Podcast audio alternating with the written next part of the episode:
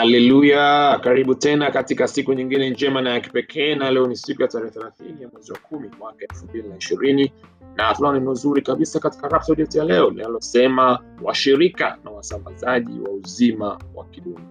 Washirika na wasambazaji wa uzima wa kiungu. Hmm. Andiko la ufunguzi kutoka katika waraka kwanza wa Wakorinto sura ya kumi na tano toleo la GNB ambao linasema maandiko yanasema mtu wa kwanza Adam aliumbwa kiumbe hai, aliumbwa kuwa kiumbe hai, lakini mtu wa mwisho ni roho atiaye uzima. Mtu wa kwanza Adam aliumbwa kuwa kiumbe hai, lakini mtu wa mwisho ni roho atiaye uzima. Anaanza kusema, ukisoma katika waraka wa pili wa Petro sura kwanza mstari nne inasema tena hayo tena kwa hayo ametukirimia ahadi kubwa mno za thamani, ili kwamba hizo kwa hizo mpate kuwa washirika wa tabia ya uungu, mkiokolewa na uharibifu uliomo duniani kwa sababu ya tamaa. Hmm. Sisi tumekirimiwa ahadi kubwa za thamani, ili nini? Ili tupate kuwa washirika wa tabia ya kiungu. Neno zito sana, washirika wa tabia ya kiungu au tabia ya uungu. Hmm? Tunasema partakers of the divine nature. Kuna tabia ya uungu na sisi tumekuwa washirika kupitia zile ahadi ambazo ameshatukirimia.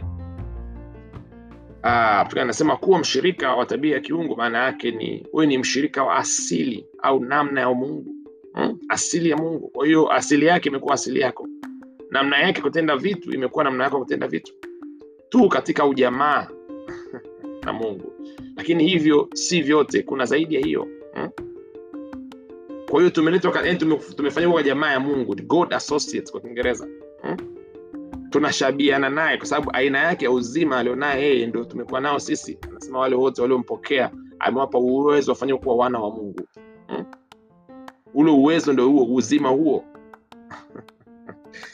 tukaendelea kusema kwamba si tu kwamba ametuneemesha wa kutufanya kuwa washirika wa uzima wake, vile vile ametufanya kuwa wasambazaji au wagawaji wa uzima huo.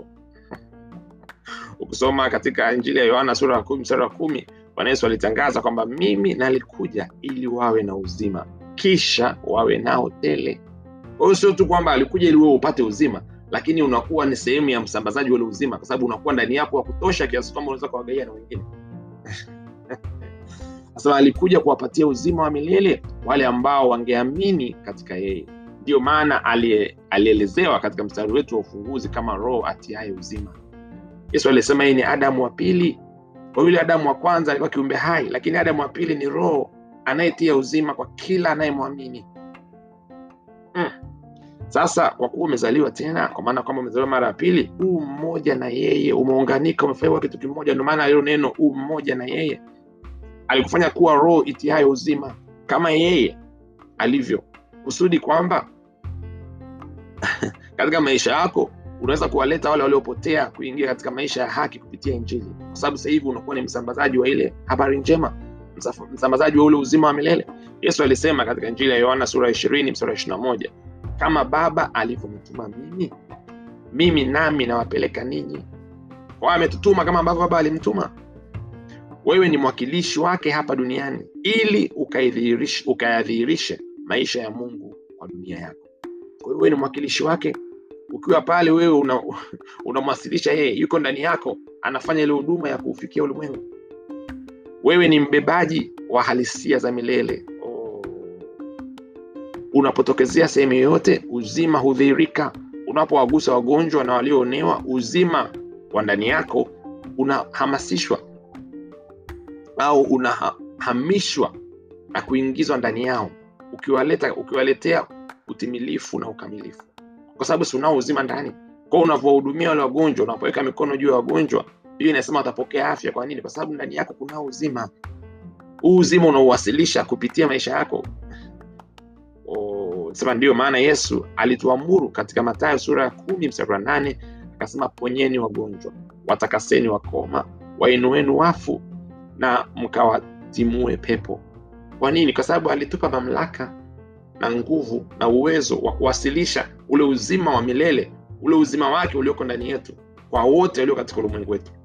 Anasema pale unapotokezea ukiwa na ufahamu ya kuwa huu mbebaji wa asili yake ya kiungu na watu wakikusikiliza uwashirikishapo neno uzima wa milele hufunuliwa kwao na kila kilicho cha giza hupiga goti hudhiliwa hushushwa biblia inasema alileta uzima na kutokuharibika katika nuru kupitia injili. Soma hiyo katika waraka wa pili wa timotheo sura ya kwanza mstari wa kumi.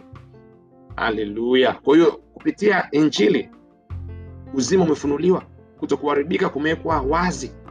Kwa hiyo anayempokea hatembei kwenye giza tena kamwe. Anatembea katika nuru ya uzima. Na ndio maana tunahubiri injili. Na sio hivyo tu kunaletwa uponyaji ndani ya miili yao katika biashara kazi katika familia katika mahusiano katika ulimwengu wao kupitia injili ya yesu kristo. Oh, haleluya. Hebu tufanye sala kwa pamoja popote pale ambapo unatusikiliza sema baba mpendwa ni baraka ya ajabu namna gani kuwa mbebaji na msambazaji wa uzima wa kiungu na kuwaleta waliopotea na kuonewa waje katika maisha ya haki na furaha katika kupitia injili. Upendo nguvu utukufu rehema na neema yako hudhihirika kupitia mimi leo katika jina la yesu kristo. Kwa kupitia injili upendo wa mungu unadhihirika utukufu wake unadhihirika haki yake inadhihirika rehema yake inadhihirika na nguvu yake inadhihirika na neema yake inaleta badiliko katika kila anayesikia neno hili. Wow. hebu tufanye mafunzo ya ziada wa kusoma mistari ifuatayo. Uh, waraka wa kwanza wa korinto sura ya kumi na tano mstari arobaini tano.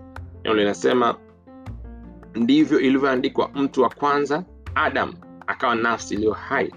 Adamu wa mwisho ni roho yenye kuhuisha. Yule unaomzungumzia kuhusiana na yesu kwamba adamu wa kwanza alikuwa nafsi iliyo hai lakini adamu wa pili na wa mwisho ambao ni yesu ni roho yenye kuhuisha. Andiko la pili ni katika waraka wa kwanza wa petro sura ya pili msara tisa nao linasema bali ninyi ni mzao mteule ni ukuhani wa kifalme ni taifa takatifu ni watu wa milki ya mungu. Mpate kuzitangaza fadhili zake yeye aliyewaita mtoo gizani mkaingie katika nuru yake ya ajabu. Huu ndo mtazamo wa bwana juu yako eh? kwamba yule aliyezaliwa mara ya pili aliyempokea kristo kama bwana mwokozi wa maisha yake. Yeye ni mzaa mteule yeye ni kuhani wa kifalme yeye ni taifa takatifu yeye ni mtu wa milki ya mungu. Na umeletwa hapa duniani sio ili kuteseka na kuangaika hapana amesema ili kuzitangaza fadhili zake yeye aliyewaita mtoe gizani mtaingia katika nuru yake ya na andiko la mwisho ni katika luka sura ya nane arobaini na mpaka arobaini na nne. Stori ya kipekee sana. Neno hili linasema natazama mtu mmoja akaja jina lake yairo naye ni mtu mkuu wa sinagogi. Akamwangukia miguuni miguuni pa yesu akamsii aingie nyumbani kwake. Kwa kuwa binti yake yu katika kufa ambaye ni mwana pekee umri wake apata miaka kumi na miwili. Na alipokuwa akienda makutano walimsonga hmm. hii ni habari ya hilo. Kaja kumwomba bwana akamponye mtoto wake. Mtoto wake na miaka kumi na mbili na ni, binti pekee. Mtoto pekee alikuwa naye. Na yesu akawa amekubali kwenda kumponya na akawa anaongozana. sasa wakati wanaelekea hilo likatokea. Mstari arobaini na tatu. Na mwanamke mmoja ambaye ametokwa na damu muda wa miaka kumi na miwili aliyekuwa amegharimia mali zake zote kuwapa waganga asipate kuponywa na mtu yeyote alikwenda nyuma yake akagusa upindo wa vazi lake na mara hiyo kutoka kwa damu kwake kulikoma huu oh, oh, ni muujiza wa kipekee sana uliomtokea huyu mama hmm? ambaye alikuwa ameshatesewa miaka mingi miaka kumi na miwili na ule ugonjwa aliokuwa nao. Akawa ameshasikia kuhusiana na habari ya yesu na akaenda akafanya kitu akaamua kwamba leo nitakwenda kugusa angalau pindo la vazi ya nguo yake ili kupo, kupokea uponyaji wangu na muujiza wangu inawezekana leo pale unapotusikiliza una changamoto katika maisha yako. Kuna kitu ambacho umepitia umeteseka miaka mingi.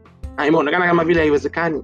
Lakini nataka nikwambie yote yanawezekana kwake aminie umwamini huyu yesu kristo kama bwana mwokozi wa maisha yako na ukaamini katika uwezo na nguvu ulio ndani ya jina lake. Utakuwa kuna badiliko pale ulipo. Na pale ulipo ninaweza nikakuombea kwa ajili ya kupokea muujiza wako sasa. Na unaweza ukafanya sala hii kwa pamoja na mimi na ukapokea badiliko katika maisha yako kwanza katika roho yako na baadaye katika mwili wako katika afya yako. Sema pamoja nami ee bwana mungu naamini kwa moyo wangu wote katika yesu kristo. Mwana wa mungu aliye hai naamini alikufa kwa ajili yangu na mungu alimfufua katika wafu. Naamini yu hai leo. Ninakiri kinywa changu ya kuwa yesu kristo ni bwana kwa maisha yangu kuanzia leo. Kupitia yeye na ndani ya jina lake ninao uzima wa milele. Nimezaliwa mara ya pili asante bwana kwa kuiokoa nafsi yangu. Sasa mimi ni mwana wa mungu. Haleluya. Basi kama umefanya sala hii kwa kuamini ndani ya moyo wako ina maana kuna badiliko limetokea. Na uzima sasa katika mwili wako kutoka katika utosi wa kichwa chako mpaka katika unyayo wa miguu yako. Inaamuru uwekwe huru sasa dhidi ya kila roho chafu ya maumivu na udhaifu na mateso ambayo imekuwa ikikusumbua kwa muda mrefu. Katika jina la yesu kristo inaamuru pokea uzima pokea afya kuwa mzima sasa kutoka katika utosi wa kichwa chako mpaka katika unyaa miguu yako katika jina la yesu kristo wa nazareti amen. Kama umepokea muujiza wako wasiliana katika namba zifuatazo 0736 000 999 tungependa kusikia habari yako njema ya kile ambacho bwana amefanya kwako. Uwe na siku njema uwe na siku ya ushindi na ubora ulindwe na uhifadhiwe katika jina la yesu dhidi ya kila hila za yule mwovu katika jina la yesu. Amina